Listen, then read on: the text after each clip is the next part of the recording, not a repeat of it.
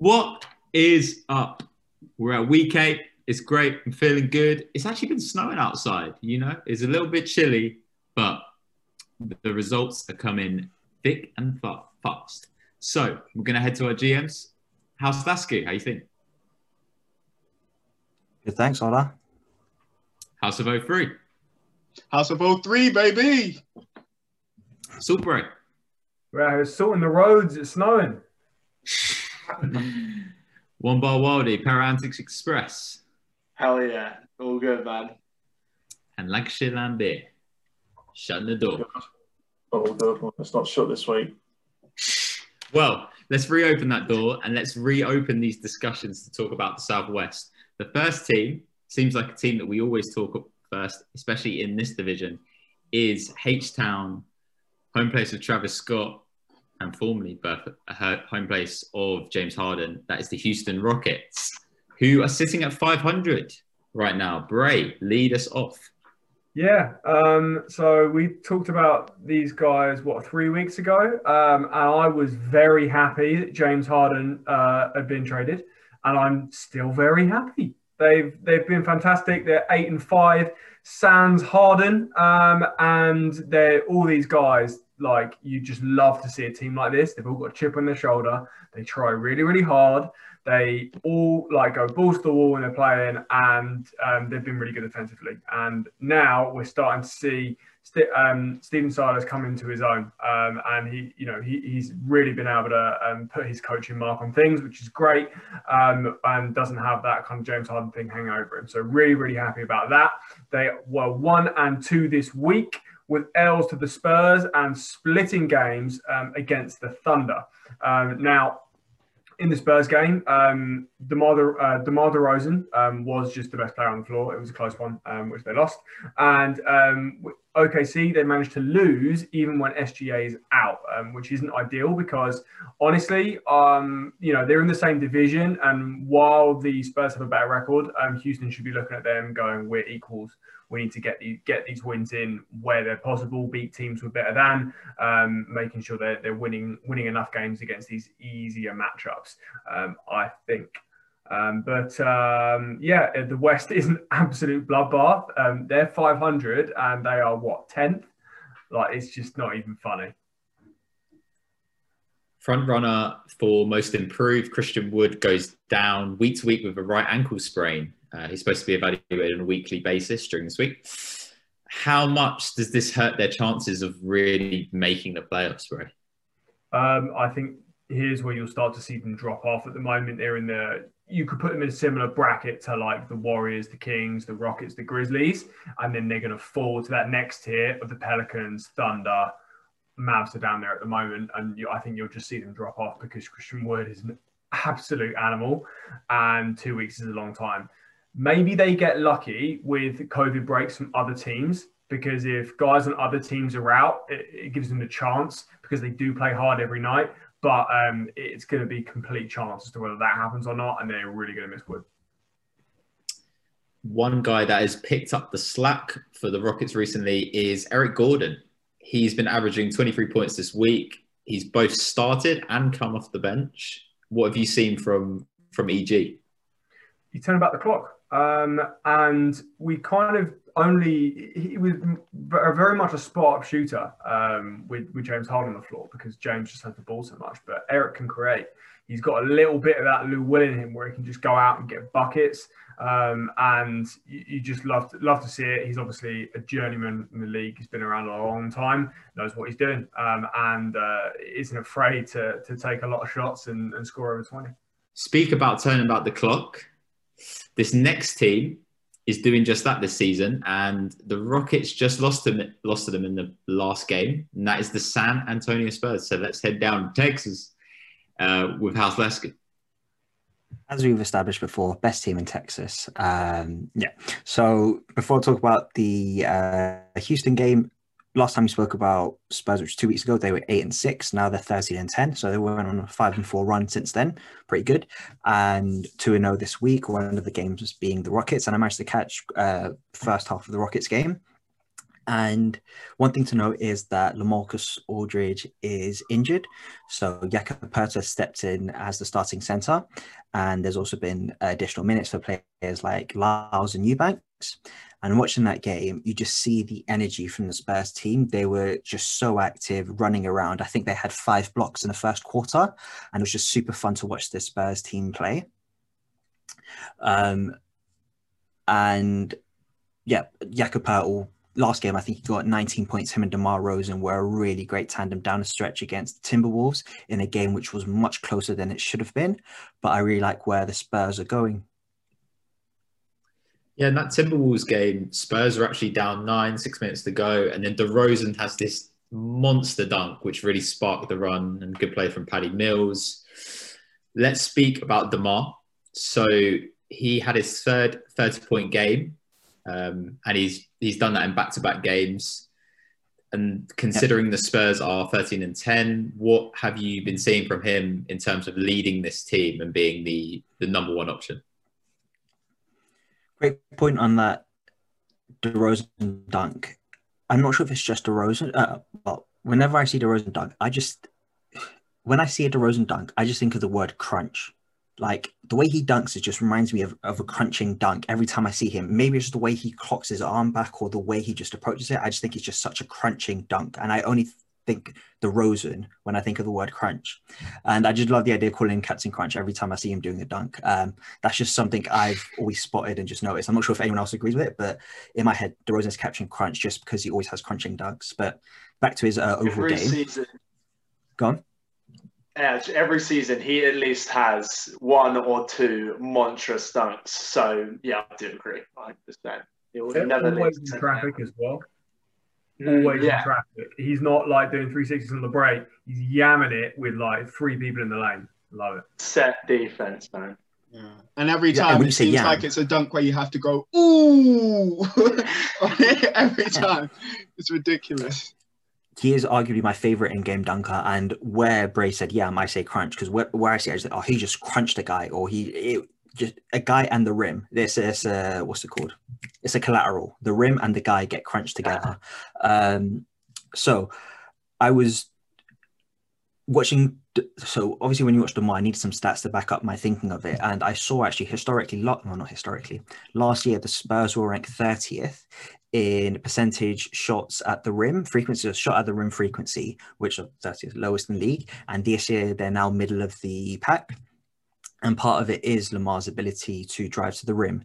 Uh, only Trae Young has got more drives to. Oh, only Trae Young has percentage of points have come from the three throw line more than Demar, and only three other players have got more drives per game than Demar. So he's making conceited efforts to drive to the rim, and this has helped him. Uh, I think he's 12th in the league at free throw rate, um, at free throw attempts. So he averages seven free throws a game at his highest clip at 89%. And because he's now becoming the primary ball handler, while Spurs still got some of their young guards still learning how to run an offense, with the ball in DeMar's hands, he's getting to the rim and he's also assisting. This is his highest ever assist um, average in the season. I think he's averaging seven assists, seven assists a game, which is roughly about 14, 14th in the league. So it's really nice just to see him take that leadership role, especially considering now that Lamarcus is out and we know that DeMar is the definitive number one option when it comes to ball handling and taking the shot as well. Um, so I really love that maturity from DeMar to be able to do this, to go to the rim and be more effective as an overall player, not just scoring because that was always him in Toronto. He was primarily just a scorer, couldn't provide much other way, other in other aspects of the game because Kyle Lowry was doing much of the ball handling. Now he's transitioned to the role in San Antonio. We're seeing a different Lamar and love it. Yeah, he's come up clutch in both of those games for this week. He, like I said, he had a huge dunk, and in the Rockets game, he had a massive and one with about 103 left, uh, which put the Spurs up five. Uh, just a side note on Spurs, Derrick White is back in back in the lineup. He's getting some good minutes for them. He's come out in good productions, and something that's always um, it's not shocked me, but someone that's something that's so great about the Spurs is that it's always the next person steps up, and that is instilled in their culture. Um, be fantasy for also Spurs is that they had a bit of an easy schedule past couple of weeks. They've got back-to-back games against the Warriors coming up, which will be super fun to uh, to get a sense of where both teams are. Um, so that the back-to-back Spurs Warriors game should be really fun. It should be a great game to watch up the week coming up. Let's head to the third team in this division that we're going to talk about and head down to Memphis, Tennessee in the southern state and talk about the Memphis Grizzlies. Like Lambert, how has the week been for Memphis? Well, you come to me at the wrong time, really, with Memphis because previous to this week, they'd won seven games on the bounce, and now they've just lost three on the spin. So a little bit of a dip. So you could say there's a bit of a draft coming through the door at the moment, but it still remains firmly shut. Um, so yeah, started off the week with a win against the Spurs, um, which was actually their biggest ever win versus the Spurs, and they actually set a franchise record of nine players in double figures in that game. And so good, good result there. And then they lost against the Pacers, Rockets, and then Pelicans. Um, so they're nine and nine overall, perfectly balanced as all things should be. They also score on average 109.8 points per game and concede 109.8 points a game. So they are a balanced team. That is uh, so sick. That is so cool. Every game going to overtime, nobody's winning. And yes, the yeah. Oh, go on. No, I was, I was going to say that what really impresses me about Memphis is the young core and how they're coming along. You've seen Xavier Tillman get minutes because JV's been out. Brandon Clarke's finally turning the corner. He's been playing really well around the rim. Desmond Bane, their rookie's getting good minutes, and you've got Tyus Jones, who's their backup point guard, who came from the Timberwolves. Is there anybody that you want to shout out out of their their young their young guns? I think there's definitely like quite a few promising players. Like, I think you've mentioned quite a few of them already, and even in terms of like the defeats, you can just look at the defeats that they've had of late. I don't think there's anything to be worried about because they have missed a few of the experienced players. So like Valanciunas, for example, um, he's been out since I think the 17th of January, and he's obviously come back in and he's still had a good impact since he's come back in. Granted, the fact that they still lost against the Pelicans the other day, but I think they missed him most in that game against the Pacers, where Sabonis just went off and got, I think it was like 32 points, 13 rebounds, and they could have done with someone like Valanciunas on the court. But they've definitely still been in touch with these youngsters in and around the team, and now you get the experience of Valanciunas back, and I think I think they're a promising side, and I'm not concerned about Memphis at all. Um, yeah, feels good. The stat that I picked up for Memphis for this week is they lead the league in steals and deflections, causing 16.5 a game.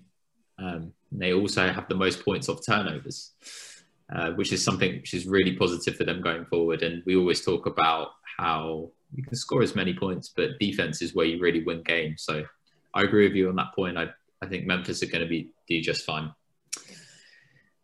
Let's head to this team. This is the team I've been looking forward to talk about all week because what an interesting week it's been for the New Orleans Pelicans. They have gone undefeated this week. They're 3 0 and they're climbing back to some normality. They're, they're 10 and 12 overall. House of 03. So with the three wins, you must be feeling good.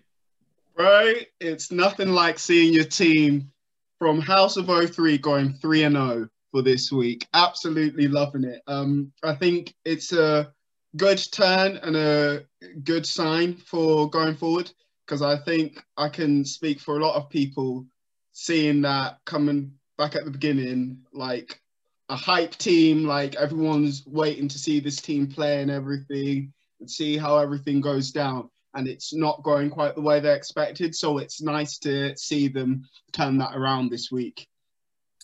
Yeah, so they beat the Suns, they beat the Pacers, and it what a close game that was. Uh, Miles Turner yeah. misses a shot at the buzzer, and Lonzo plays great defense, great help defense too, and it literally just mm-hmm. rims out.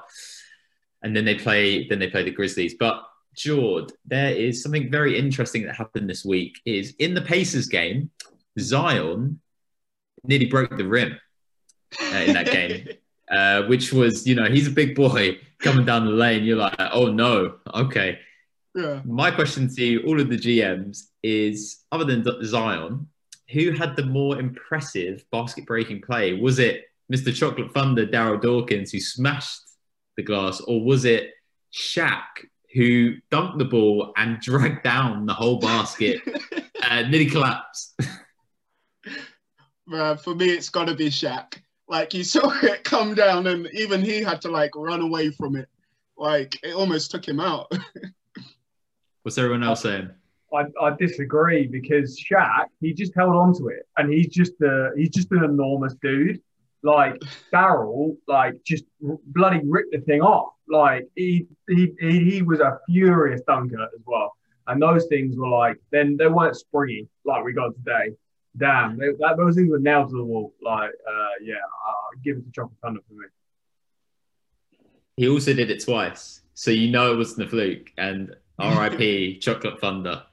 Um, any more for any more?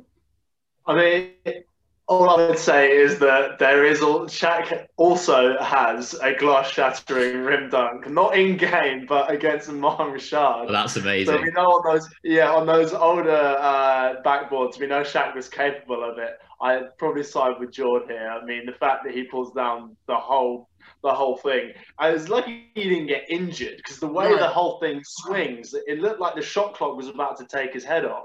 So I was very lucky. um, but yeah, it's a funny story about uh, Chocolate Thunder. David Stern uh, had to call him up and say, "Hey, you need to stop breaking these backboards, or I'm going to suspend you." Because he's just you know stopping games with all this glass flying everywhere.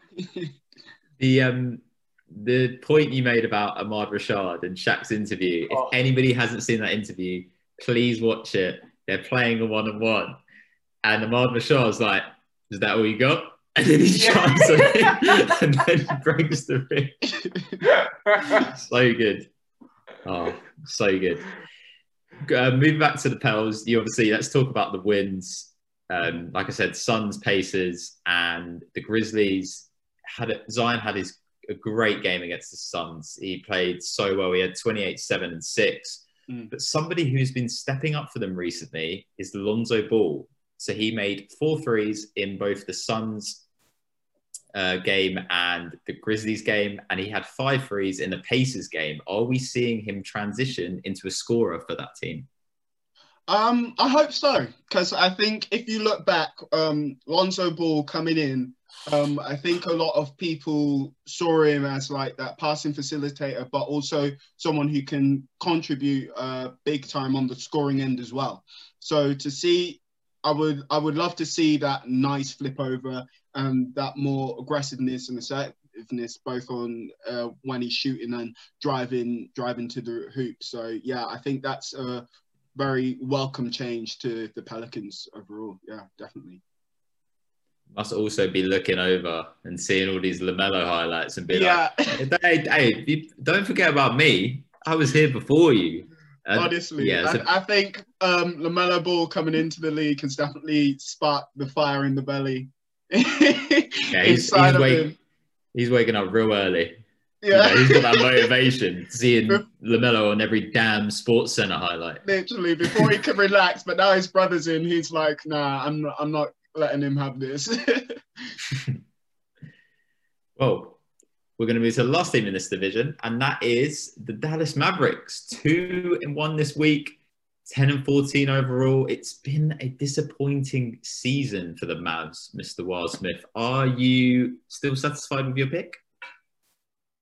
Uh, I actually am still satisfied with my pick. As I've covered through to the point up till now, we haven't had all of our guys. I'm not going to harp too much on about all that because I've done all that in previous weeks. We had a we had a good week. We had a massive loss, although to the Golden State Warriors, where we allowed Kelly Oubre to get 40 points, which was, of course, his career high.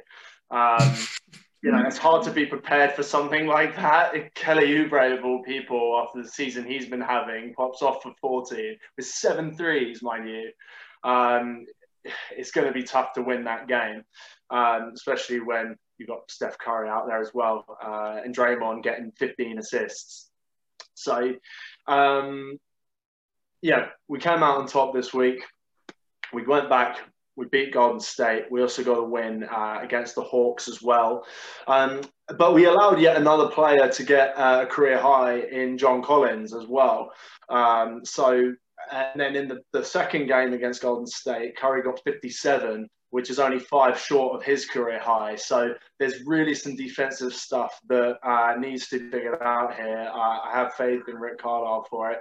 Um, fantastic coach I've talked about previous weeks with these guys, so I'm sure they're going to figure it out. Um, now we have everybody back. Still satisfied with this pick because throughout the next 12 games, I have them penciled in to winning at least seven of them, which is seven out of the next 12, which would then bring them to 500. And by the next time I cover these guys, which will be on the 1st of March, um, where they'll will played all but two of those 12 games. So, uh, yeah, that, that's why I think by the next time I cover them, we're going to be looking a lot better. Are you are you making a brave prediction? Are you doing Oh, a, yeah, a Bray next time? I'm, you know, Heat are going to be 500. Bray is one week to go. Is that looking good? we can't see Bray's face. Yeah. I don't think it's going to happen. no, gonna be able to do it. Well, look, I, if, let me tell you, right? So, what they got coming up is they've got they got Pelicans, so we'll, we'll call them off. Pistons, Rockets, Magic, Thunder, and Trailblazers. I penciled in as wins.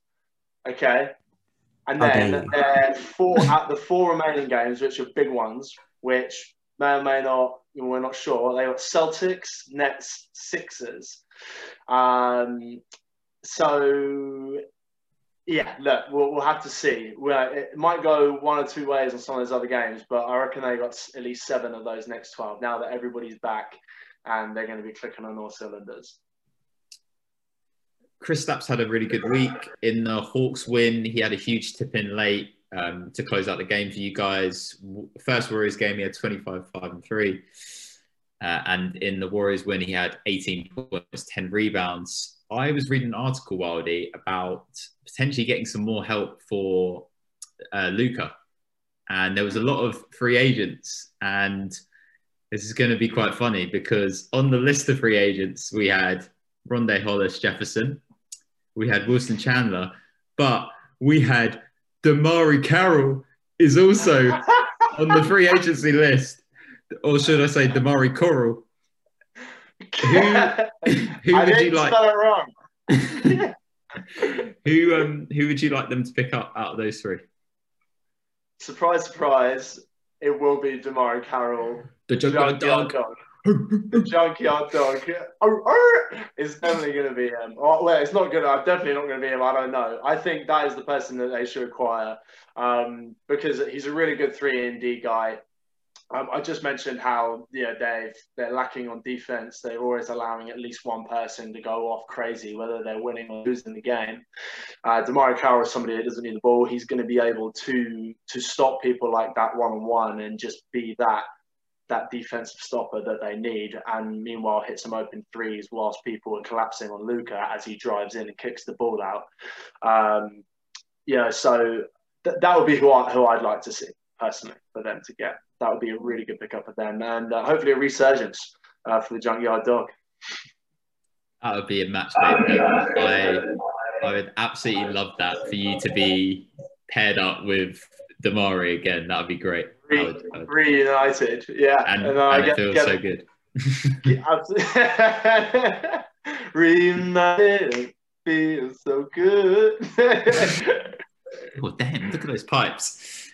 Oh. So that closes up the Southwest Division. We are going to take a quick break and then head to the Central. Southwest done. Let's head to the Central and let's head to Chi Town, home place of Kanye. The Chicago Bulls, the team that I actually predicted are going to make the playoffs. Uh, it's, it's been a bit, bit of a bad week. We've got one and two this week for the Bulls, eight and 13 overall, so starting to slip further down the standings. George, talk to me. Um, yeah, it's concerning. I can already hear um, Saltbury saying, "I told you so." but like, like we said, we we were more of the hopeful minds. Like you said, one and two this week. Um, they lost to Orlando, and then they also beat them, and then they lost to New York Knicks. So um, yeah, within those games as well. Unfortunately, they are also got an injury to Markkanen, so it's not it's not it's not very sweet topping on on the dessert which they ideally wanted. So yeah, and he's probably going to be out for two to four weeks as well. Yeah, th- that's two bad losses. That's why I was wincing at and I was like, oh, I should be beating the game, and especially in the game against the Knicks, they were down huge in that game, and they had a massive comeback to really sort of just keep them in the game. Uh, yeah, it didn't look good. Yeah. It, uh, it, at, at the rate it's going, and when you see it game after game, it just seems like a massive tragedy story for them, you know? As it, especially as the season goes on, whether it's like an injury comes about or they were just close to a win and then they lose out. And yeah, it's concerning, especially seeing as we, we do really want to see them make that push. But yeah, questions, question marks are up and high as to even if Bray, Bray's loving this. Yeah, Bray is absolutely loving this. He's loving it. He's such a villain on this show. Bray, I will give you this though. You talked about how you know they're not going to hold up uh, because they're shooting at an incredible rate, and you've hit the nail on the head. You know, in the first game against the Knicks, uh, they shot, they made six threes and they shot 17%. Uh, and then in the first game against the Magic, they only made nine threes, shooting 30%. And then, then they beat the Magic, they shot 50% from three. So you were spot on, bro. Got to give you some props for it. Mm. Look, I mean, it, I just know this team. There's not enough talent on it. And to make matters worse, and this is really unlucky, they lost Wendell Carter Jr., who is by far their best defender yeah. um, and is actually positive when he's on the court, unlike people like someone like Coby White, who's a terrible defender and always a negative. Um, and then um, now they've lost Markkanen, and all this adds up to is a lot of minutes for Daniel Gafford. Nothing wrong with Daniel Gafford, but he doesn't need that many minutes. Uh, speaking on that point, can I quickly talk to you about that? Because I, I, I can never get his game right, uh, his name right. The first game against the Magic, he was getting torched by Vooch. He was a starting center. He got benched after two or maybe three minutes. Vooch had 11 points on him in two or three minutes. He was absolutely stunning him. He um, and I think the commentators made a really good point of suggesting what happened. Uh, it was a simple screen, and obviously as a center, rookie center, you're used to dropping back because you're assuming the player's going to roll. Vooch dropped back, hit hit a three in his face. Again, same play again, hit another three, and then you got him in the post just did some nice moves on him two or three times. And then what's his face? Billy Donovan had enough. I was like, geez, come sit down, put Thaddeus Young on because you are just getting cooked. Yeah. Two minutes in, Vooch had 11 points. Geezer got benched. He was having an awful game. Put him in the house. oh no. But yeah, Vooch, Vooch is a bad man, and Daniel Gafford is not in the same conversation. Like, it's just not even. It's not even close.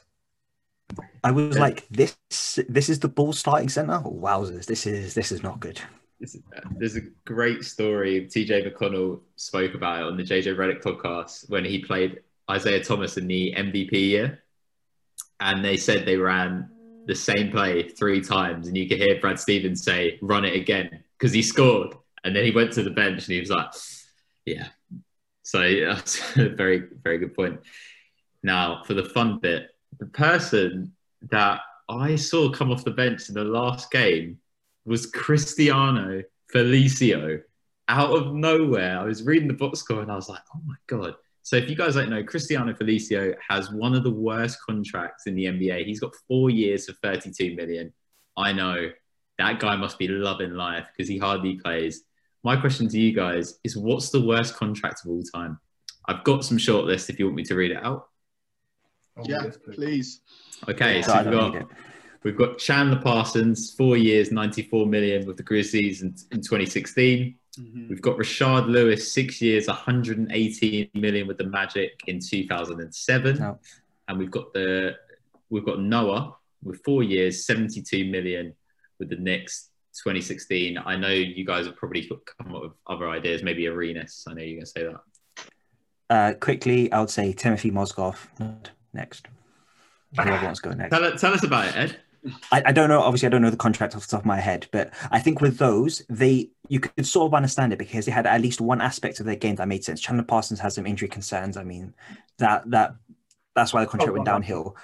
Yeah, exactly. And then you've got Rashard Lewis, who was still a elite shooter, stretch four, in that time when there wasn't that many stretch fours. I can understand that. Who I think it was the Lakers.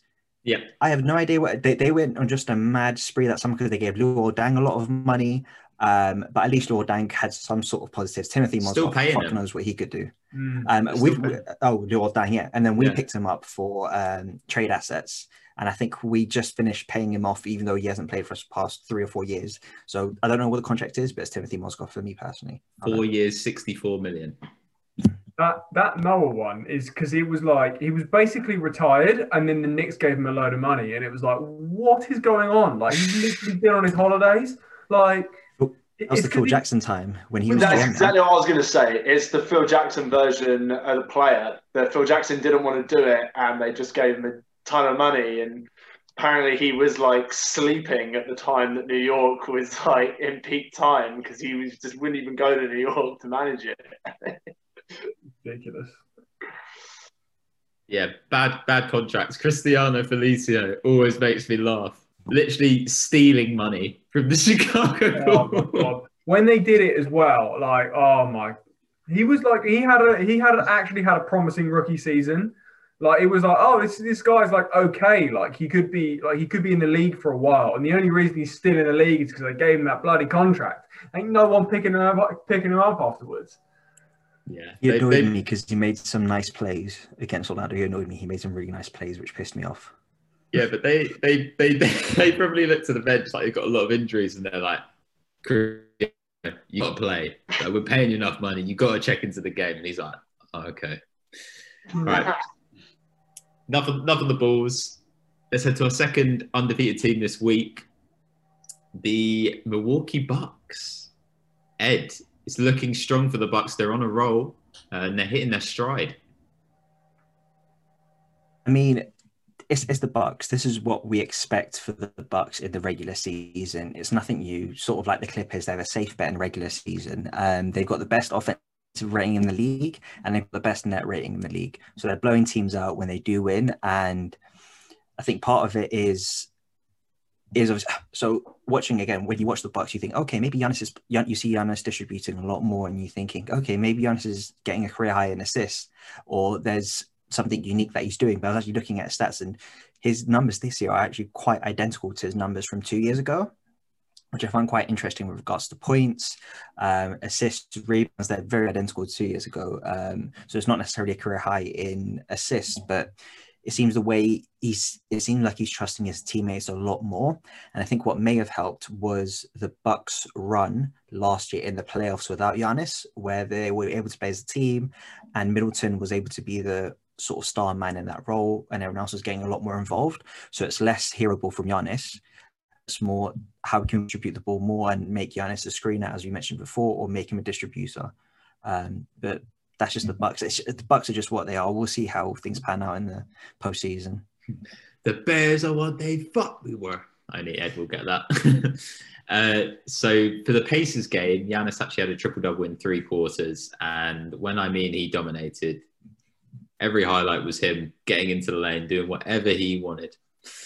But the Bucks have actually had really good contributions from Bryn Forbes, who had 20 points in that Pacers game, and then he followed it up by having 18 points in 18 minutes in the second Cavs game. But we're not going to talk about Bryn Forbes. We're going to talk about Bobby Portis, who is on a two-year, 7.2 million deal, and he's averaging 11 points per game and 7.5 rebounds.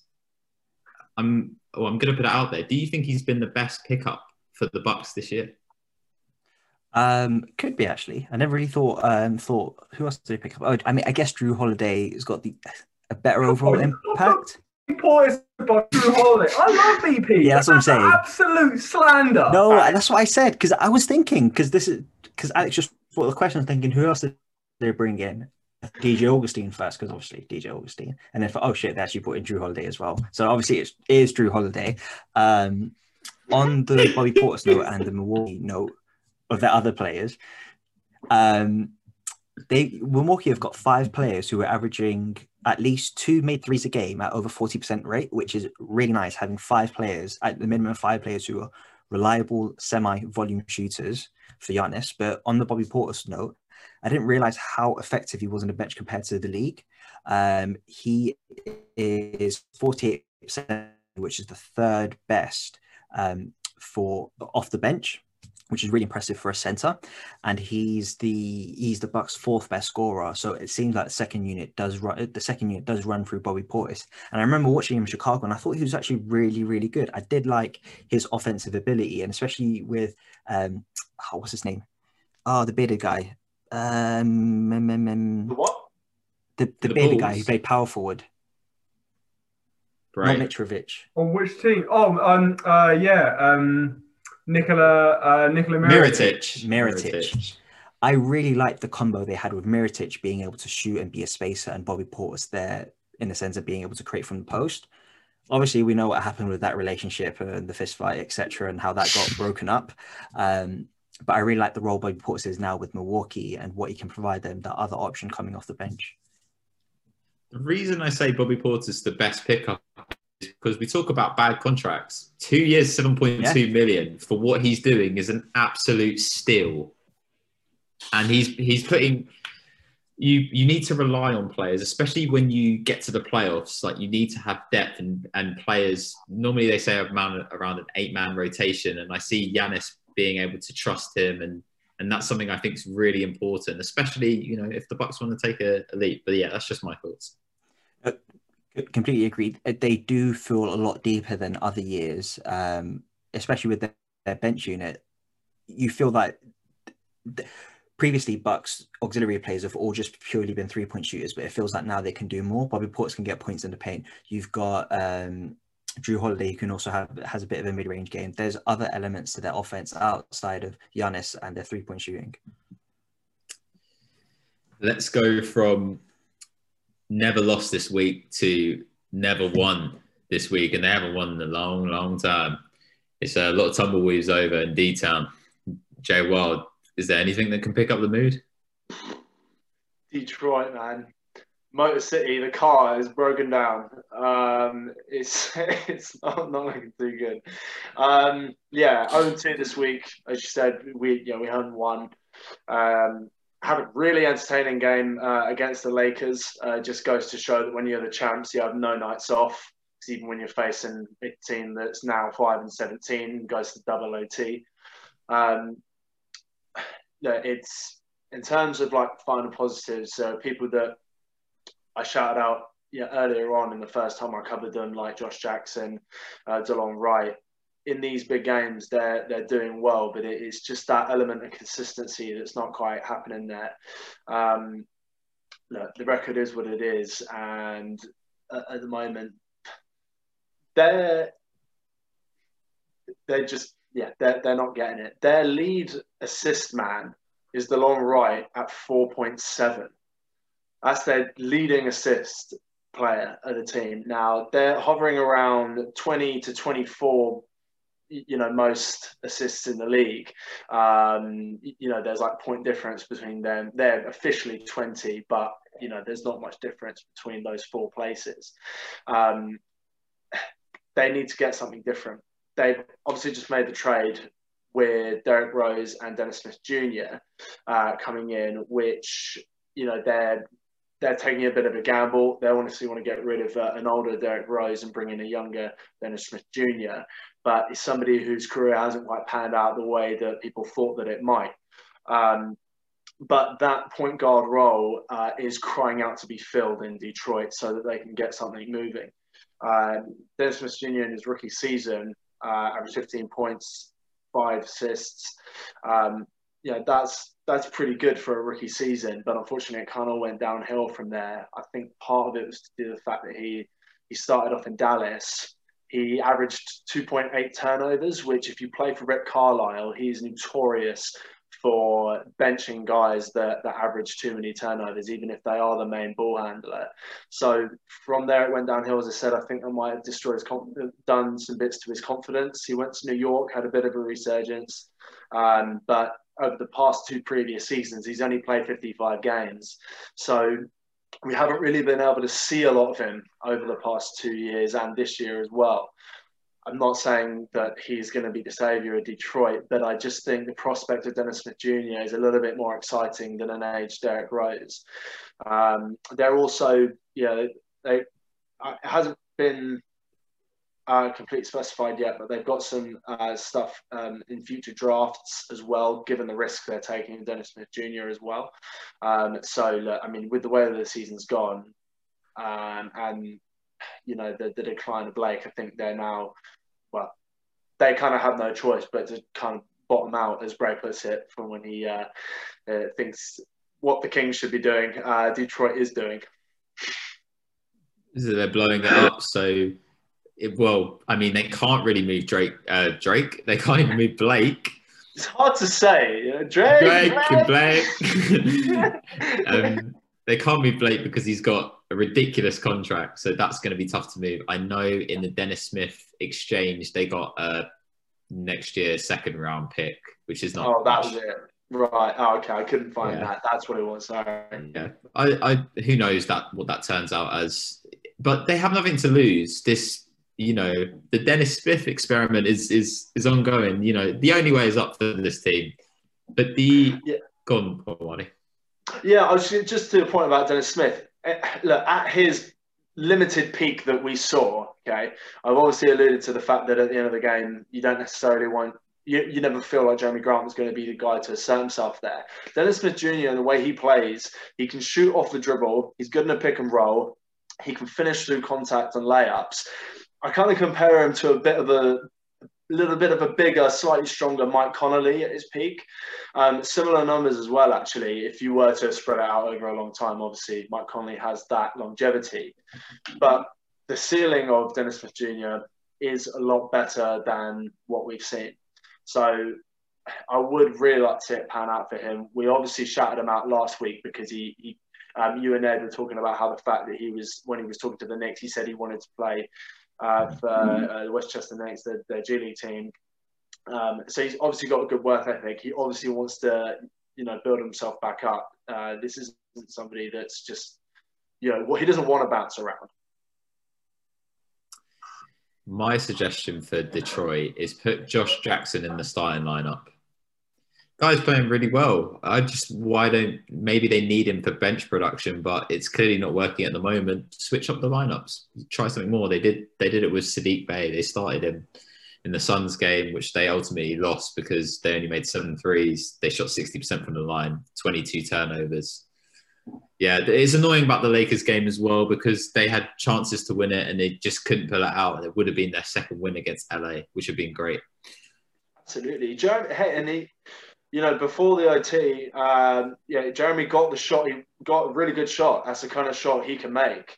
Um, so yeah, but it just front rimmed and it, it um, yeah, it didn't go in. Sometimes it bounces that way, but you know, it's just if they can do that against the Lakers, it just they just need to be more assertive in other games. Like I, I, need to spend more time on what the exact differences were. But as you say, it's like when you're playing the Lakers, it's almost like your adrenaline's going.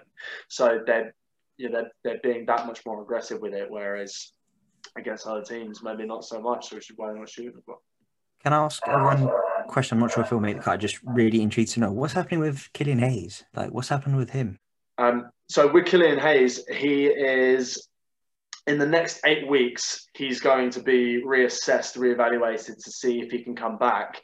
Um, I believe it's his hip yeah, um, yeah. So um, he unfortunately is out at the moment. But I mentioned before about um, him being a lot slower than a lot of people at his position. That's actually something else that Dennis Smith Jr.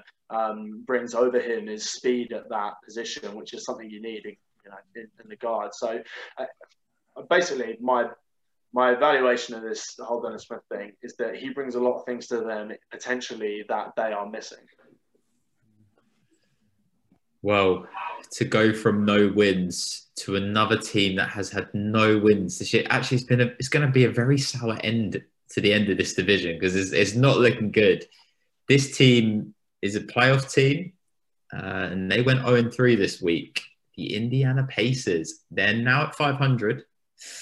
Bray, um, how are you feeling about the Pacers? Yeah, uh, it's been it's been a tough little slide for the Pacers. Um, they had their three games this week were against the Bucks, the Pelicans, and the Jazz. Now, the Bucks have been streaking a bit. The Jazz have definitely been streaking a bit, so you can't be too mad at that. The uh, the one with the Pelicans was super close. Miles Turner had a chance to win it um, and couldn't get it done. Um, but it's you know I'm not too not too bad for them because the their team is down a scorer because in that in that trade that they made, they basically were like, okay, Oladipo's not working. We'll get back Caris LeVert, thinking that's a tw- that's 20 points, 20 points a game that he could come in and bring. Obviously, um, he's had uh, health issues and uh, really hope he's going to get better soon and, and get back on the court. Um, but um, you know, I, I, we've had we've had some good news from him, um, and, uh, and, and not, not, nothing nothing bad come out yet. So um, that's that's a good sign at least.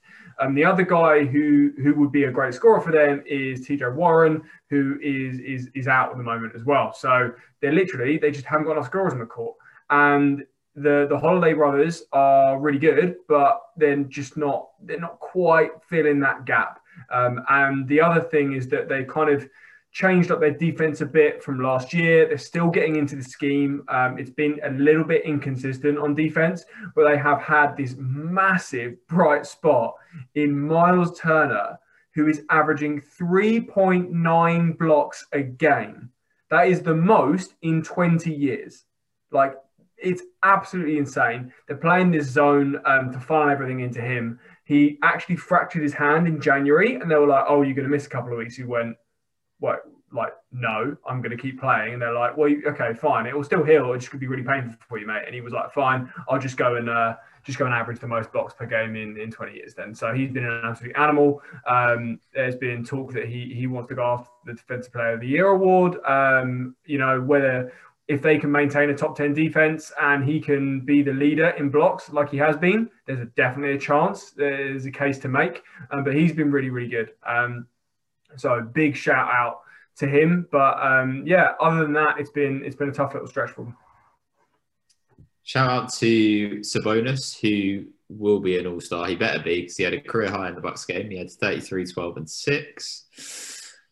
But I'm bringing it back because it is time for Alex's stat line of the week. In the Pelicans game, my man TJ McConnell had nine points, two rebounds, and 15 assists in 28 minutes, which is nuts. And I wanted to give him a shout out, and he's obviously he's got a dear place in my heart, and I hope that he always just plays well. Yeah, the, the Pacers haven't shot well. Bray, just to go off the common theme. So the Pacers started four and one. They've gone eight and eleven since then. Out of the ten remaining games in February, five are against teams with a winning record. It seems unlikely, but could they drop out of the playoff picture? Oh, absolutely not. I mean, like the the West is an absolute bloodbath, and the East is an is a cakewalk.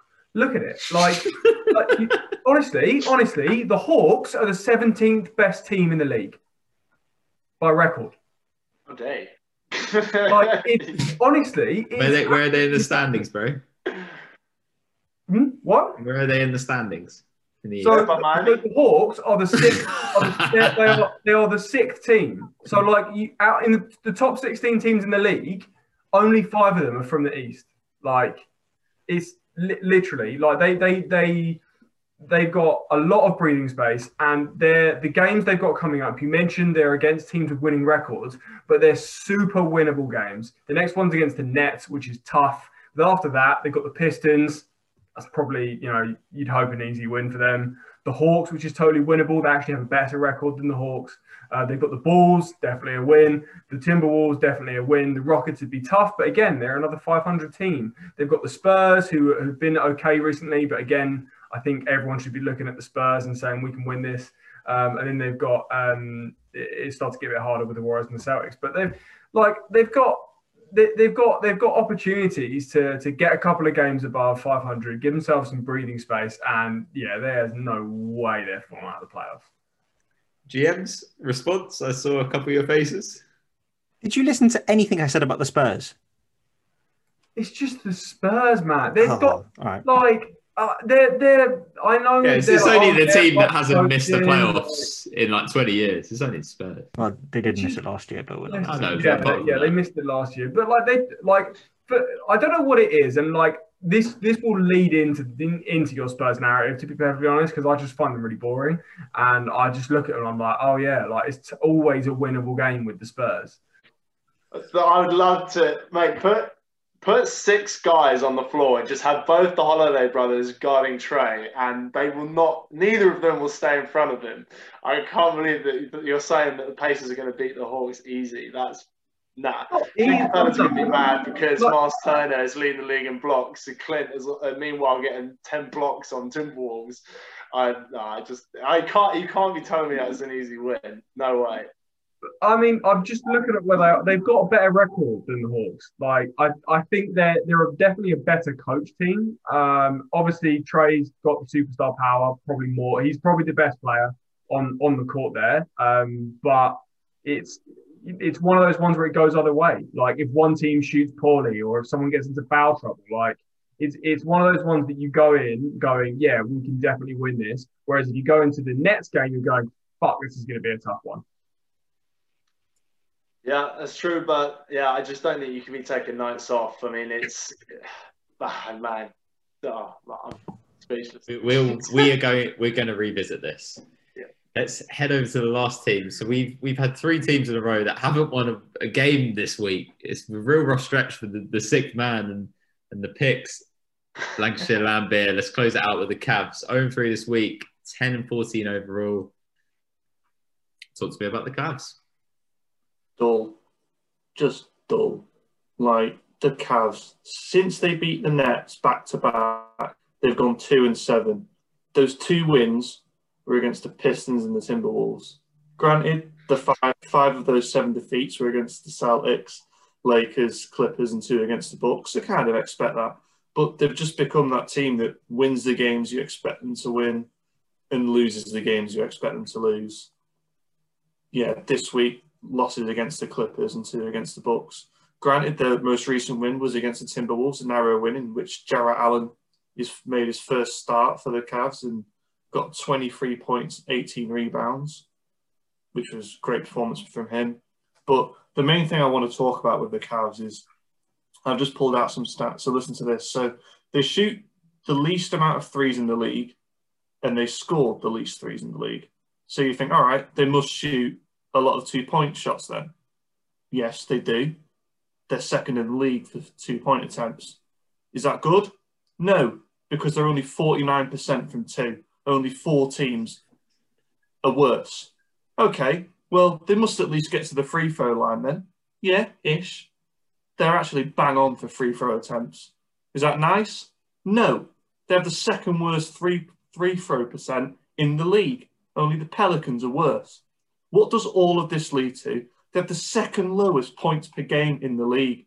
Only the Knicks are below. They score 103.6 points a game. It's shit. They're boring. They're dull. Turn them off. Are you okay, Matt? Matt, are you okay? Do you, do you need a cuddle? Yo, this is this is a Matt thing. You're turning into Bray. I don't like it. I don't like it. I think you It's, this, might it's the last. kept It's, the it's the last spot that long. does it. It's the last spot. It's like always fifth in the last division. It always is the miserable team that no one wants to talk about. They're the West Brom of the NBA. I love that. No. Can, right. Can we talk about, well, let's not forget about Dre, Andre Drummond. I wanted it to be positive, but it's not. So he's owning a career low 47% from the field. Before the last game, he had five games without making more than half of his shots. And obviously, for a big man, you should be above 50%. He's also slipped to second in rebounding behind Clint Capela, who we just spoke about. So, my question to you, Matt, what should he be doing differently? do they need to put him into different situations? Are they putting in putting, putting him in situations that he, he's not succeeding in? Is it Jarrett Allen coming I, in? I don't even I don't even think it's like the Jarrett Allen effect because Jarrett Allen actually hasn't really come on that much, and Hmm. when he does, his form has been iffy. So it's not exactly given the space for Drummond to go and he's had the he's had the opportunity to go and like be himself, but he just hasn't. Um, it's just been poor from him. Yeah, that they're, they're not even a good team at rebounding anymore. Granted, when they were at the start of the season, when Drummond actually started quite well, he's just really dropped off of late. Um, the actually only real positive around the Cavs at the moment probably is Collin Sexton, who probably is could be an all star. Um, he's on 24 points per game. He's 49% from the field, 43% from free. Um, he's the only real positive at the moment. But yeah, Drummond, who's like, well, he's their big name. He's just not performing right now. It's, it's all right, man. I'll put you out of the misery, and we won't sp- we won't speak about Cleveland. Don't worry. To be fair, they're they're third in the um, in the division. They're the Bulls and Pistons have got a worse record, so the Cavs aren't doing too badly. To be fair, if it's against Pistons, and uh, Yeah, they're gonna come forth. yeah, But when I say, but, yeah. but when I say that like they're, they're winning the games they should and they're losing the games they should, the the next few games are against the Suns, loss, Nuggets, loss, Blazers, loss, Clippers, loss, Warriors, loss. So they've already lost two out of the last nine, and the next five look like certain defeats as well. Just grim. I'm already looking forward to next time we talk about the Cavs. Yeah, re- Yeah, that- reality reality is beginning to hit. It seems like it, but I want you to stay positive because we need to keep positive. You know, if they if they aren't playing well, you know, let's pick up something positive. Maybe just something. You know, like you said, Collin Sexton maybe gets I'm, all star. I'm gonna, I'm gonna give you a little bit of advice. So, so when things start to get really bad with your teams, uh, obviously I've got a lot of experience with this. Um, you just have to start talking about um, the people who they should start trading, like just just trades, shaking it up, tanking, like all of that. That just just blow it up at the first sign of trouble. That, that's what I'm about. Yeah, maybe I'm reevaluating in four weeks' time when we come back to them again. Let's see how we are. When's Garland back? He's back. Is he back? But he's played. Yeah, he played. He played. Yeah, he played last game. Played last game, but they're they've had a slight dip in performance, like in terms of the numbers they were putting up. They did play the Bucks back to back, but we'll see how we are with the Cavs in three weeks. So that wraps up the central breakdown. Take a quick break, and then we're going to talk about leaderboards, where apparently people are going to be talking some shh. So let's head to the leaderboard, where there's been some changes. Oh, it's very exciting! It's very exciting. Start from the bottom to the top. In fifth place, we have a new last place. Better open that door because Lancashire Lampier has been letting in a lot of losses. he comes in at 58 and 72 losses with a percentage of 44%. Your best team is the Denver Nuggets, 12 and 10. And your worst team is the Wizards, who haven't played a lot of games. Mm. And you fourth place. He's moved back up again. It's Silkbury. I don't know what he's so pumped. kicking, I'm kicking Matt while he's down because that like that last week was like even the teams we talked about were a collective like 0 and 5 or something weren't there. So I'm really kicking you while, while you're down. I've edged ahead. Yeah, so you are 62 and 75 with a percentage of 45%. So just a smidge above. Best team for you, Bray, is the Boston Celtics at 12 and 10. You've got a lot of teams in around the same place, and Wow. your worst team, uh, well, your second and worst team is Miami Heat. Yeah, that's all I'm going to say. It's not turning around for them. They're not going back to the finals. Anyway, uh, in third place, one bar Wildy, the Parantic Express. I've returned. He's returned to third, the third place, middle of the pack where nobody wants to be, as said by Bray. Uh, 60, 66 wins, 72 losses, 47% um, on your percentage. Uh, your best team, it's obviously the Sixers. Come on, baby. Uh, your worst team is the Pistons. Nothing's really changed much for you there. No, that's that will remain my. You might as well just start reading out my middle teams because the Sixers and Pistons will be staying as the bread of the sandwich. I'm telling you. Damn right. Damn right. House of 03 still in second, still Oh. strong for you. Okay. Seven, 74 wins, Mhm. 65 losses, percentage of 53%. So Yeah. you're 6% higher than Wildy. You've got a bit of a comfortable lead. Your Yeah. best team, the good good looking sister, the Of Lakers. course. Of course. And your worst team, the Chicago Bulls. Let's not talk about that. Move quickly on. Mhm. Uh, House Lasky is still top. Man. 84 wins and 60 losses. 58%. So he's got a 5% mark over you, George. His best team is the Utah Jazz, and his worst team is the Magic. So that hasn't really changed. Maybe that sa- sandwich stays the same. Well, the bottom half seems like it's going to stay. No offense, Ed. Mhm. That wraps it up. We're, we are 31% of the games have been played. So a little bit of, of changes. Yeah. Shall we move back? Should we bring back our favorite segment, guys? Let's bring back Shoot Your Shot. Okay. You know, it's been a long time. It hasn't been a long time. And we're back. So, first matchup, we have got Jay Wild v. Mr. Bray. I have devised a question. So, inside the NBA, they did the TikTok challenge, and what it was is calling, FaceTiming famous people, and then saying, Can I call you back? I'm really busy. So basically, just trolling them. So, my question to you this doesn't have to be NBA related, this can be any celebrity you want. Is which celebrity would you most like in your phone to be like, Look who I've got? So, uh, I am going to set the timer and I'm going to tell you who goes first. Um, both are ready, yeah? Okay, silent nods, silent nods. Right. Waldy, three, two, one, go. I am going with leader of HartBeat Productions, the PCP boys, Kevin Hart.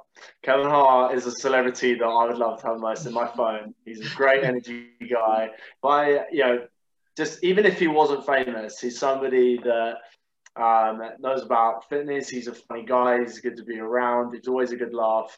He likes going out. I like going out. Uh, he's somebody knows a lot of people as well. So if you were in with his circle, you'd have a lot of different stories about different people that he'd meet as well. Um, yeah, it's just somebody that you definitely uh, want to know. He's, you know, larger than life despite his physical size. Um, and yeah, I just think that would be a cool world to be uh, a part of and to, to say, hey, yeah, I got Kevin Hart on my phone. PCP, boys. PCP right here, boy. PCP. Got it on camera. Sorry. Okay. Right. Cash, cash be on a gang. Right. In three, two, one, go. Right, so um, I'm going with a slightly different angle. If I've got a celebrity in my phone, it's not because I want to be mates with them, because I've got plenty of those. They're regular people like you, lovely lot. Um, I want a celebrity in my phone because they're fucking whack and they have access to stuff that I don't. So I'm going to keep it basketball related, and the person I want is Dennis Rodman because at any given time I could call him and it'd be a, just amazing to see what the hell he was up to. And if he ever invited you anywhere, you'd just be like, I'm definitely going. There might be a tiger. Kim Jong might be there. Like it would just be absolutely mental. And that's what I want in a celebrity friend. Open some doors that I don't have access to. And uh, Dennis Rodman is opening all of those doors. I'd love to meet Carmen Electra. Um, and uh, yeah, it would be fantastic. Spoken like a true salesman. Okay, cool. Right, the is in my courts. We've got little Kevin Hart, the uh, the worm. This is an interesting one. I like both arguments. However, I think the person that really sold it to me is wearing his proper team, Dennis Rodman. I'm taking Bray's taking the win on that one. Very good, very good argument. You know, from what we saw in the last dance about him just leaving to go to Vegas, I was I was hooked. I was just like, this is amazing. It's the video of him like he's just wandering around like in his bikie gear, drinking a beer, and then he just throws the beer, and gets on the motorbike, and drives off. And it's just like absolutely mad. Like he's just not he's not thinking about anything. What do you want to meet Carmen and Electra for? What do you think is going to happen? Fair point. Get in here. Annie. Um, I didn't bring this up before. It's something I always wanted to bring up. Did you guys hear about Dennis Rodman's daughter? No. No. Oh, so no. she was drafted in the uh, female MLS. So she's a football player, soccer player, and she was Mm. drafted second overall um, in the draft last year. So she's a pretty good football player. I thought it was quite quite cool. And she did an Oh, yeah. interview on E ESPN just talking a bit about her journey. Um, yeah, definitely, definitely would just work a nice little look into. That's it. Interesting. Right. Ed, you got a second question? Take it away, my man. Yes, so uh, my ghostwriter actually did this up for me. So shout out to whoever that is. Uh, so it was the Super Bowl yesterday, and we all know the Super Bowl is famous for its uh, commercials. So the question is, which, which, uh, sorry, editor, you have to edit that out. Um, so the question is, what is the best NBA commercial? Now for this, we've got Jordan 03 versus the Lancashire Lambeers. Now, who would like to go first or second shout out? I'll go first. I'll have to Oh, go there you go. first. Look at him. I love it when 03 he's ready so go keen. first. I'm ready. Uh, Confidence, baby. in the words of Orlando Blackman, confidence. Oh, right. man. Your time starts in three, two, one, go. So this was a tough one. There's loads of great ads out there, of course, but the Christmas ad especially, I love those ones. But the one which I decided to go with was the Kobe and D Rose 2K10 advert. Now, for those of you who are unfamiliar with that advert, Kobe and D Rose are getting into it, playing a bit of 2K, um, trash talking each other, saying my guy's the best because he can splash it in your face. No look, dagger. And then basically they keep going back and forth, and Kobe, Kobe eventually says, "Well, my guy's got four rings," and D Rose just goes, I, "I don't even know what to say to that." it's just so funny, cut out of character, and it was just got nice to see their personalities and wholesome. Okay, so if you don't like that, you don't like NBA basketball. Coming with the killer line as well. Love it. Great argument. Great argument. Mr. Lambert, your, what the floor is yours. Cool. So what I'm going to go with is Ali G did a series of interviews which were clipped into 30 second ads for TNT. He did these with Shaq, Dwyane Wade, Steve Nash, and my favorite is with Kobe. So in this, he asks Kobe, how many springs does a basketball have? Which Kobe obviously says none. So Ali G then asks how it bounces, says it has no springs in it. And Kobe replies, because of the air in the ball. To which Ali G responds with a killer line, well, there's air in this room. How come this room isn't bouncing? And Kobe's face is just absolutely dumbstruck. He's never heard someone so stupid in his life before. My explanation does this no justice. Just watch this video. It is classic Ali G. Oh gosh, you brought I- it with the Sacha Baron God. You And caught both that. you. Both you did did uh, Kobe adverts ads as well. Like, um, damn it. right. So I'm gonna go through who had the best argument, and because we're talking about an advert, who promoted the product better? Ah. am, am, I, am I allowed to ask the audience because I, I guys, you got any thoughts? Because I, I really like both of them. I was not expecting Matt to come out with the Sacha Baron Cohen, Ali Honestly. G. Oh, yeah, the, the Ali G is a curveball and is probably one of the best unknown commercials like ever of all time. So I don't know how you've done that. That's incredible. My vote would be to be to Matt because that is an amazing answer. Yeah. I'm, I'm, I'm, I'm taking the easy route. I'm, I'm asking your fellow GMs, what, what, what are you thinking, Wildy and Rory? I, I would probably also go with Matt because sometimes when you go niche, it's sort of less powerful. That's uh, kind of the way up that you go for. This is It's both niche tell. and powerful. Yeah. Rory? Yeah, I, I'm yeah three for three. Um, I'm I'm gonna go, especially because we're a bit local as well. Like big place in my heart, Value G. So I, So- I- if, if, if there's any consolation, John, I thought you were winning. I was like, oh, that's such yeah, but no. Soon as you I heard it, You, I blocked, you blocked your oh. shot, man.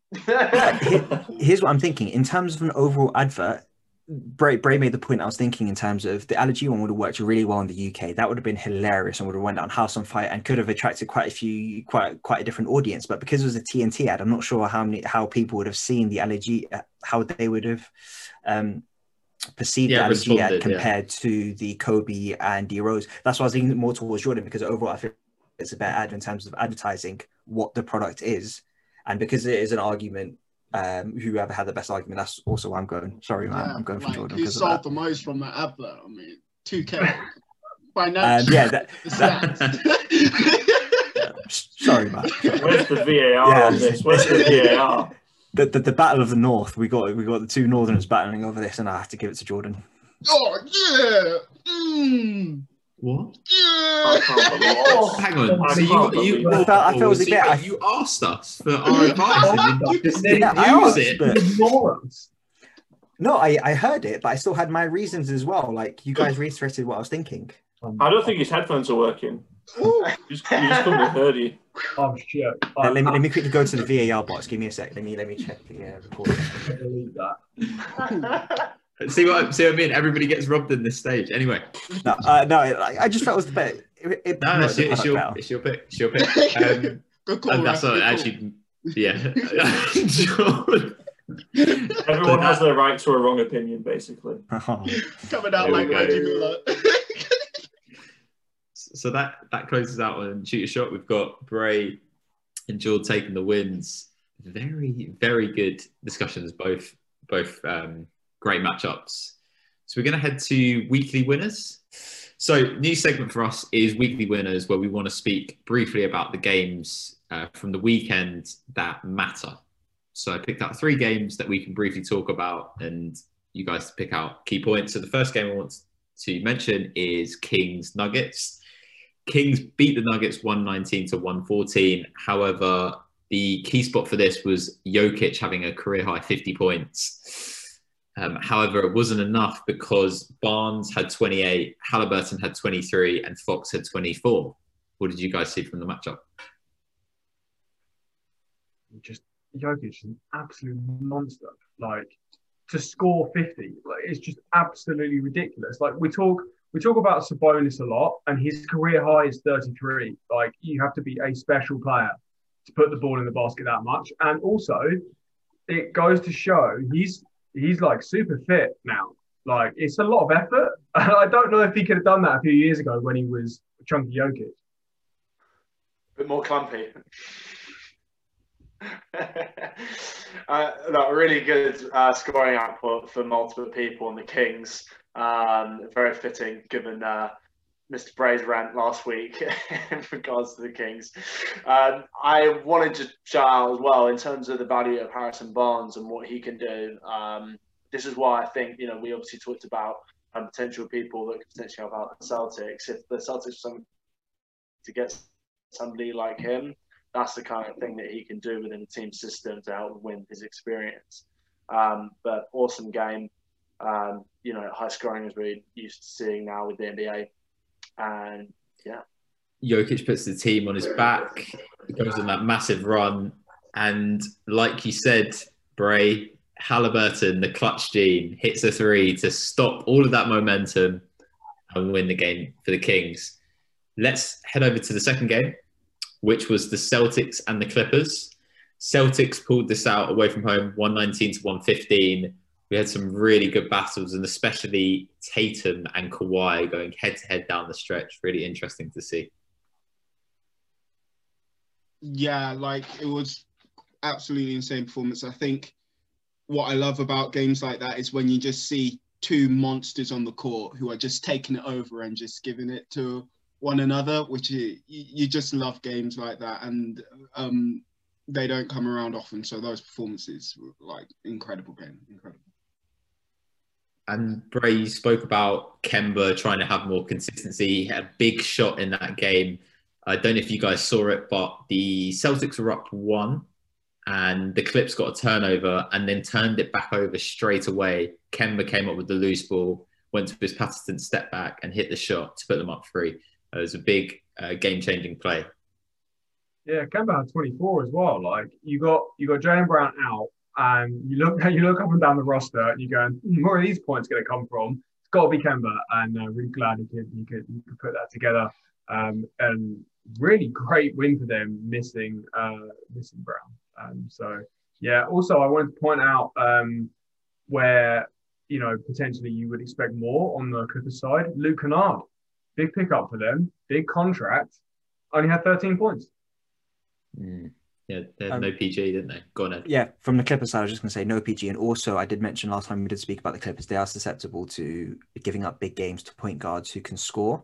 And if there was a game for maybe Kemba Walker to go off, this would be this would have been the time because mentioned before, Clippers really struggle to defend um, shooters or scorers from guard from the guard position.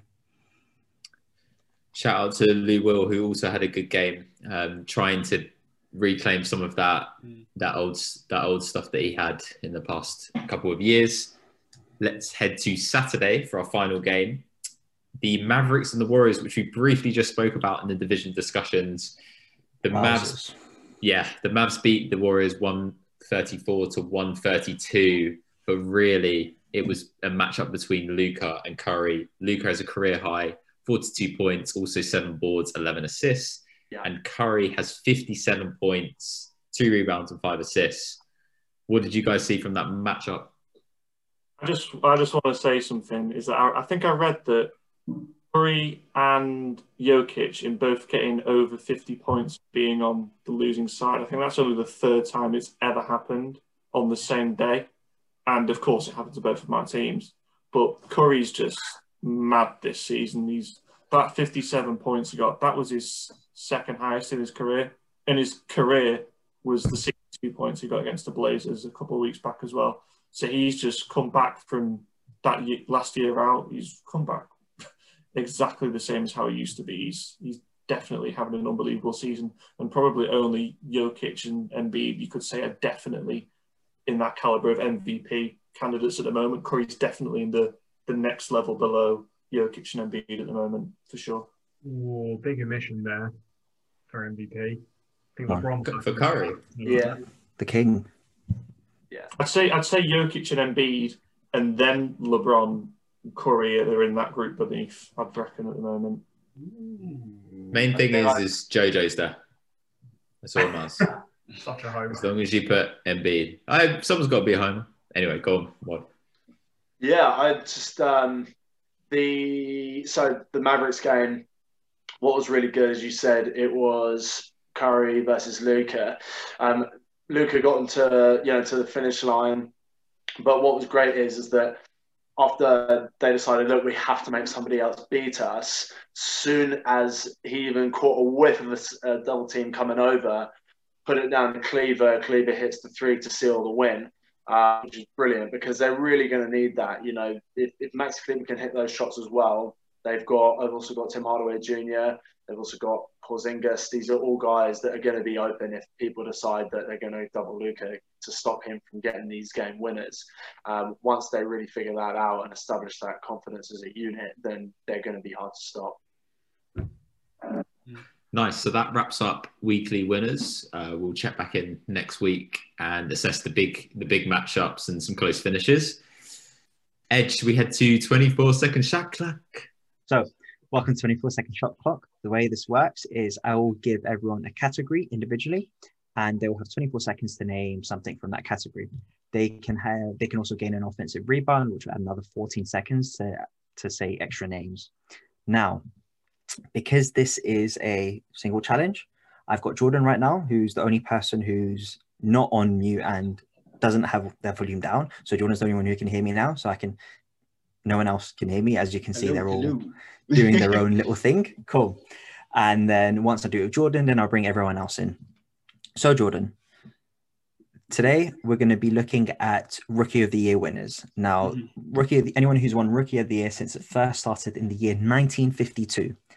If you get anyone from the 1950s, so up until the year 1959 to 1960 Rookie of the Year, that will be an offensive rebound.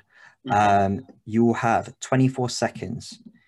And let me just get my, oh, shit. I don't need my calculator. I need my stopwatch. So your time starts in three, two, one, go.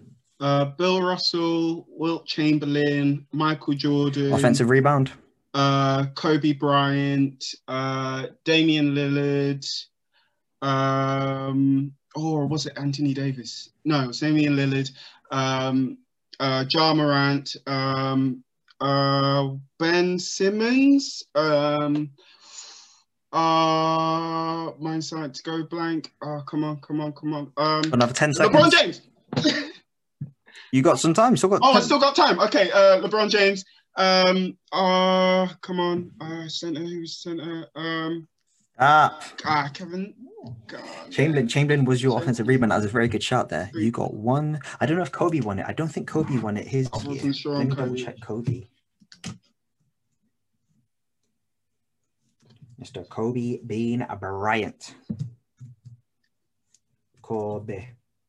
No, he did not. Ah, Uh, so one, two, three, four, five. One, two, three, four, five, six. Very good score. Nice. He's ready. Yeah. I'm in. Oh, Here I am.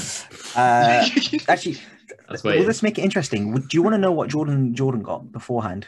no, he doesn't. Um, no. Well, you Okay, know me cool. well. I, I, I wouldn't. No, thank you. We'll keep it secret. So, Alex, you know the rules. Um, you will have 24 seconds. If you get, you can only have one offensive rebound overall. If you get it, you'll get an extra 14 seconds, boosting up to 38 seconds. So the category is Rookie of the Year winners.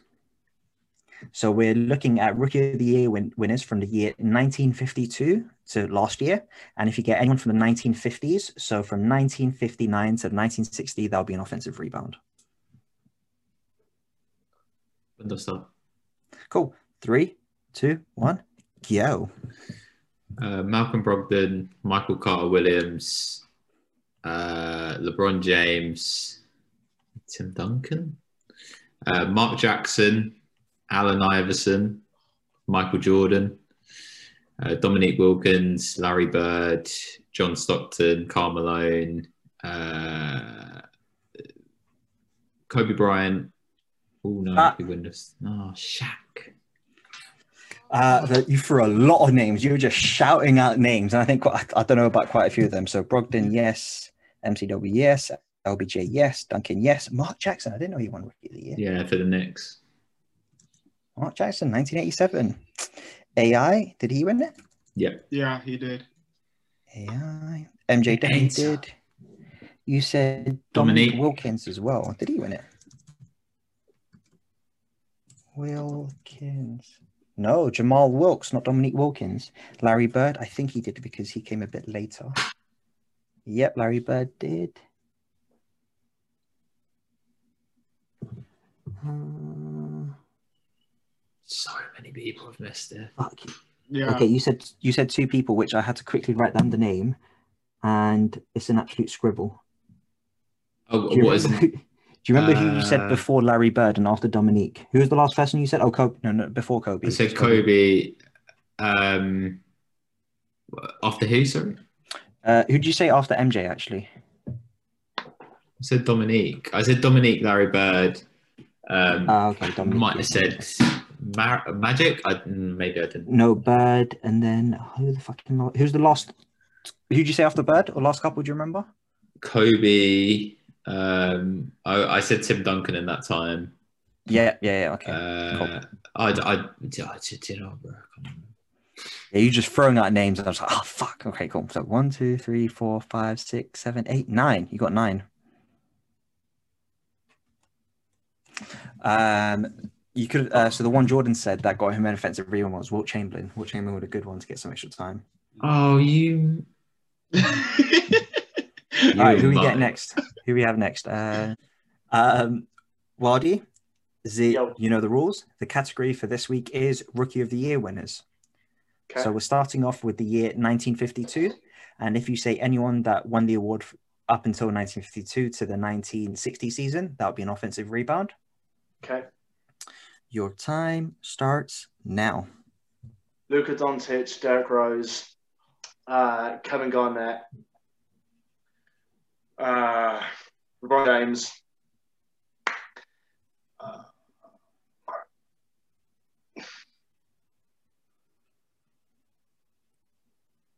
Uh,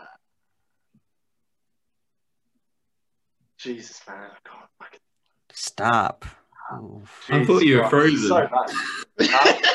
I thought you were frozen. I'm Basically, assuming, was. I'm assuming Garnett made it because he was an all star. He's not on it. KG isn't on it. oh dear. Who won it the... Who came up with this segment? Waldy. Bruh. Brody's tanking this this segment.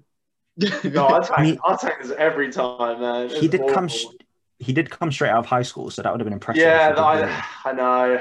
I don't know why I can't. Big can't ticket. oh man. Who did win it that year? Nineteen. While he was frozen, he was like this. He was like LeBron James, and it was like, go if on. I don't move. It was Damon Stoudamire. Stoudamire. So Portland. uh, Raptors. Really? Yeah. So while that is oh golly One. It's it's always terrible. three. So Oh, I got Derrick Rose and Ben Simmons basically. You didn't say Ben Simmons. Oh You my said- god! You said said Luca, Luka. D Rose, and LeBron. how did I Oh. miss Ben? Fuck. Thought I said Ben. Sorry. Oh, well. I don't know why you're apologizing to me, but I I'm a, no. I'm apologising to myself. right, Matt. You know the Mhm. rules. Um, the category is Rookie of the Year winners. So, Rookie of the Year winners from the year 90, when it first started in 1952. Uh, if you say anyone from 1952 to the 1960 season, that'll be an offensive rebound. So, you ready? Mm-hmm. Time starts now. John Morant, LeBron James, Michael Jordan, Kobe Bryant, um, Magic Johnson, Larry Bird.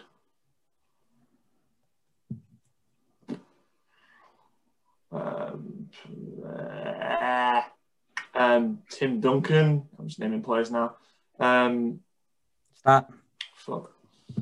Uh, so you've already got one, two, three, four, five, six. Let me double check if Magic won. I think he must have. Magic. The same year as Bird. I don't know. Yeah. Yeah, oh, shit, yeah. So Magic won it, but I'm not sure Bird did. Well, I've No, played the other way. 50 50 play. Bird. Bird won it. Bird won it, not Magic, because Bird had already been around the circuit for a little while, but he just Oh, didn't fair. play in the NBA. So Magic got that champion. one, two, three, four, five. Mr. Harris, you got five. The final man. Right. Bray, you know the rules. Um, the category this week is Rookie of the Year winners. So we're starting off from the year 1952. And if you say anyone from 1952 season up till the 1960 season, that would be an offensive rebound. So far, we've only had one offensive rebound out of the four competitors. Um, you ready to start? Three, two, one. Derrick Rose, LeBron James, Michael Jordan, um, Bill Russell, um, uh, Larry Bird, Magic Johnson, um, Walt Frazier, um, who have been the recent ones. Luka Doncic. Did he win? I can't remember. Did Trae Young win? I think they were the same draft. Uh, one of them won. Um, who else? Uh, fuck, Lillard. Uh, Um, yeah, I'll take Lillard. You said Lillard. Oh my god. I love the fact that you started speaking your mind. Well, I don't. Who? I didn't. Trae definitely didn't win it. Did No, Luka win Luka it? won it. Luka, Yeah, Luka won won it. it. yeah. I can't remember. Because every everything about that season was, oh, the Hawks have been dumbasses again. Um, credit to Jordan, he was the only one who got the offensive rebound. The most bait name there was Walt Chamberlain. So if you said Walt Chamberlain, you've got some extra time there. Uh, I didn't so use it. we'll, we'll start from fifth. So unfortunately, I think this is what third, fourth time in a row. Whenever we've done this, bless him. I think he's always been last. Oh yeah, Three- dude, three this, P. this is not this is not my So strong suit. funny I need that. I need that college clock, bro. That thirty seconds. Wildy's three P, you actually got three points. So yeah, Wildy came in fifth with three names. Three for three. Um, Sweet Matt- Lord Jesus. Uh, Matt Harris came fourth with five.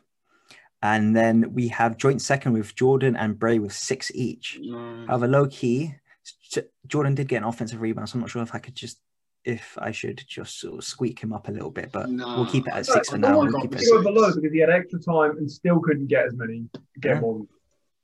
Um, whoa! whoa! Whoa! Guys, Whoa! guys, guys, it's it's it's not your time. Guys, it's not your time. You're in Okay. second. It doesn't matter. How many did he get? Throwing me in front of the gun out of So- nowhere. Alex did really well, actually. Um, so he was, he was rattling off names at the start and getting them all right. And then at the end, he just said random names and I had to like, okay, did he win rookie of the year? Just had to write them down. Alex got nine. Um, so yeah, Alex is the winner this week. Mm, Um, so yeah, credit to him. play, play.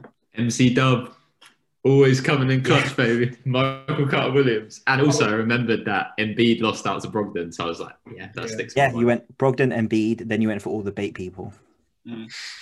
But although I'm, lo- I'm, li- I'm literally looking at it and I'm like, that is absolutely mad. Like it, it just doesn't really compute in my brain. That Ben Simmons was rookie was um, rookie of the year two years after Karl-Anthony Towns. He Yeah, missed 'cause the year because he was injured. Mm. Yeah, like that's that's mental. Like like how how I feel like Ben Simmons has been in the league way longer than Cat because Cat's just been in Minnesota just doing nothing. What are you saying, Marty? What are you saying about? I was just saying the Ben Simmons thing is great. Somebody tweeted like I think the year after Ben won, and there was a big controversy. I can't remember who tweeted about it, but Ben Yeah. was like, "No, bro, I'm gonna win it." Like it was really. cool. yeah, they get him every year. They're like, Ben's going to win back to back rookie of the year. It's very funny. Yeah. Quite interestingly, four of the last six Rookie of the Year winners have are well are from outside of America. So you've got Luka Doncic, Ben Simmons, Karl-Anthony Towns from the Dominican Republic, and Andrew Wiggins. So it's quite interesting. And um, I was looking at the list. The last ten Rookie of the Years are still all in the NBA. Are so also in the NBA. Can you guess who the last Rookie of the Year winner who's currently not in the NBA? And it's to past 10, like as in it's, it's been Yeah. 10 years. Uh, Is he not? I didn't realize he wasn't. Yeah, no, I didn't realize either. Yeah, no. I'm looking at the list, so I'm not going to answer. Yeah. Oh, Yeah, is it? Um. Wait, someone just say something. no, No. you go for it It's not. It's not. Um. Oh man. Can you give us a Turner's clue? name's totally gone. Evan Turner. No, You're fifty percent. bruh. You're fifty percent there. Evan Turner. You're fifty Wait, so percent there. hang on. So you're telling me his first name is either Evan or his last name is Turner? Uh, well, Who the hell is- Who the hell is Evan? Switch, switch those initials around. TE? Who the hell was TE? You got to he had a a potential. He had he had an amazing rookie season and then just Yeah. completely fell off. Tyreke Evans. Yeah. Oh, he's not in the Ah. league. Damn. Yeah, he like averaged 25 and 5. And that and that was going to be what Boogie and Tyreke Evans taking that team to new heights, but uh, tough on Sacramento. Because they changed his position. like- Yeah, that's exactly it. They moved him to shooting guard. If they just kept him at point guard, he could have been like a poor man's Russ. Yeah. The projection. That that's been this edition of Shoot Your Shot. Mr. Alex Ward finally comes up on top after the the poor VAR refereeing decision from last time we did Shoot Your Shot. He manages to get his own back. Um, yeah. So if anyone actually has got a category they they think will be good to do, you can go ahead and do it as well because I, I want to sort of flex my muscle, see how good I am at, at this. Very interesting. Well, yeah, hopefully someone comes up with a good category. Um, maybe it's a case of the winner takes it on and then it gets Oh. passed over in week eight. There was a lot of losses, but you know we've got some high points, and I think the leaderboard is continuing to be very competitive. So we are going to be back next week, same time next week, and we're going to be looking at the southeast and the northwest divisions and see how it is shaping up for those 10 teams. So, from the sixth man, myself, and all the other GMs, it is over and out. Peace. Ciao.